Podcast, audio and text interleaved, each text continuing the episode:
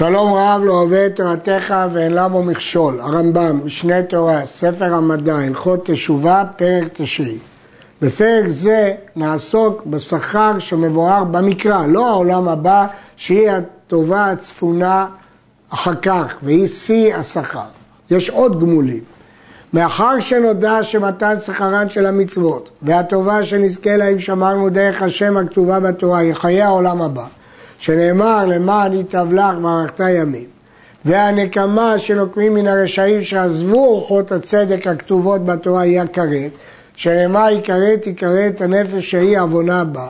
מהו זה שכתוב בכל התורה כולה אם תשמעו יגיע לכם ואם לא תשמעו יקרא אתכם בכל הדברים, אותם הדברים בעולם הזה כגון שובע ורעב ומלחמה ושלום ומלכות ושפלות וישיבת הארץ וגלות והצלחת מעשה והפסדו ושאר כל דברי הברית. הרי בתורה כתוב אם בחוקותיי תלכו מה השכר הגדול שנקבל ואלה לא דברים שקשורים לעולם הבא אלא לעולם הזה. כל אותם הדברים אמת היו ויהיו ובזמן שאנו עושים כל מצוות התורה יגיעו אלינו טובות העולם הזה, כולם. ובזמן שאנו עוברים עליהם תקרא אותנו הרעות הכתובות, ואף על פי כן אין אותם הטובות הם סוף מתן שכרת של מצוות, זה לא המטרה העיקרית, ולא אותם הרעות הם סוף הנקמה שנוקמים מעובר על כל המצוות, אלא כך הוא יצא הדברים, זה פירוש הדברים. קדוש ברוך הוא נתן לנו תורה זו, עץ חיים, וכל העושה כל הכתוב בה, ויודעו דעה גמורה נכונה, יודע את השם, זוכה בה לחיי העולם הבא. ולפי גודל מעשיו וגודל חוכמתו הוא זוכה.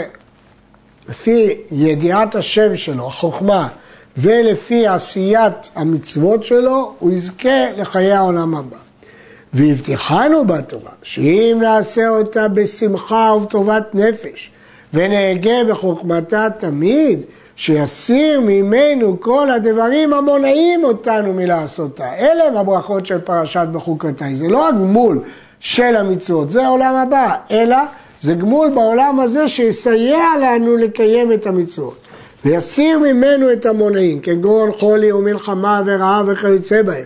וישפיע לנו כל הטובות המחזקים את ידינו לעשות את התורה, גון שובע ושלום, ורבות כסף וזהב, לא מפני שזה הגמול, אלא כדי שלא נעסוק כל ימינו בדברים שהגוף צריך להם, אלא נשב פנויים ללמוד בחוכמה ולעשות המצווה כדי שנזכה לחיי העולם הבא, שהוא הגמול העיקרי. וכן הוא אומר בתורה, אחר שהבטיח בטובות העולם הזה, וצדקה תהיה לנו.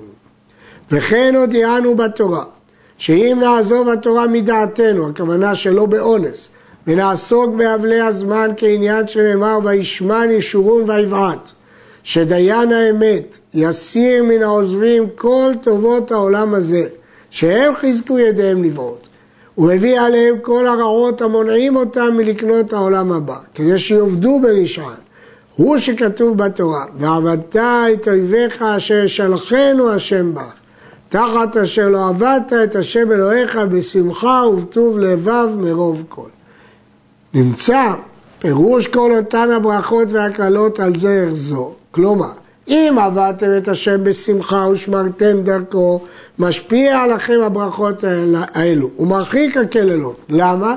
כדי, עד שתהיו פנויים להתחכם בתורה ולעסוק בה, כדי שתזכו לחיי העולם הבא, וייטב לך לעולם שכולו טוב, ותאריך ימים לעולם שכולו ארוך. נמצאתם זוכים משני עולמות. חיים טובים בעולם הזה הם מביאים לחיי העולם הבא. שאם לא יקנה החוכמה ומעשים טובים, אין לו במה יזכה, שנאמר כי אין מעשה וחשבון ודעת וחוכמה בשאול. ואם עזבתם את השם ושגיתם במאכל ומשתה וזנות ודומה להם, מביא עליכם כל הקללות האלו ומסיר כל הברכות. עד שיכלו ימיכם בבהלה ופחד, ולא יהיה לכם לב פנוי ולא גוף שלם לעשות המצוות, כדי שתאבדו בחיי העולם הבא, ונמצאתם שאיבדתם שני עולמות.